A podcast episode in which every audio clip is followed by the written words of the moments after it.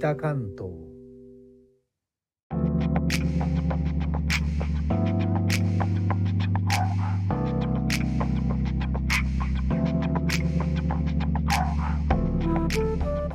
インドネシアから帰ってきた高野です。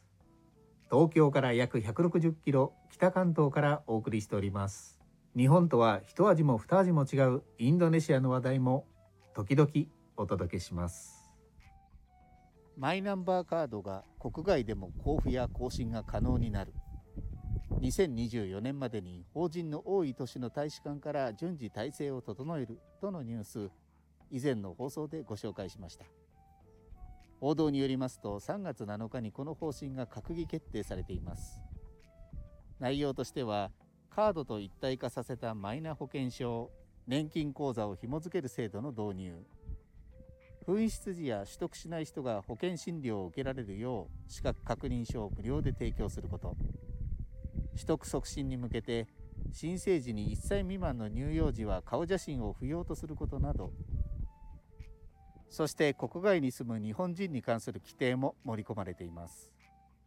今回の決定を経た法律案は、いわゆるマイナンバー法の正式名称から行政手続きにおける特定の個人を識別するための番号の利用等に関する法律等の一部を改正する法律案として、日本の官庁、デジタル庁でも内容が公表されています。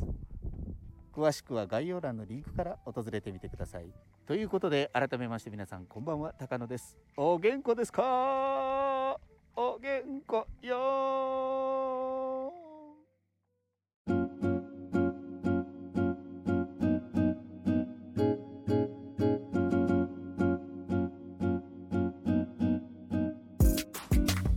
デジタル庁のホームページで法律の改正案、特に海外での取得というところを見てみますと、よん、在外交換におけるマイナンバーカードの交付がありまして、国外転出者が帰国することなく在外交換を経由してマイナンバーカードの交付、電子証明書の更新等の手続きを行えるよう必要な手続き等を定めるとなっています。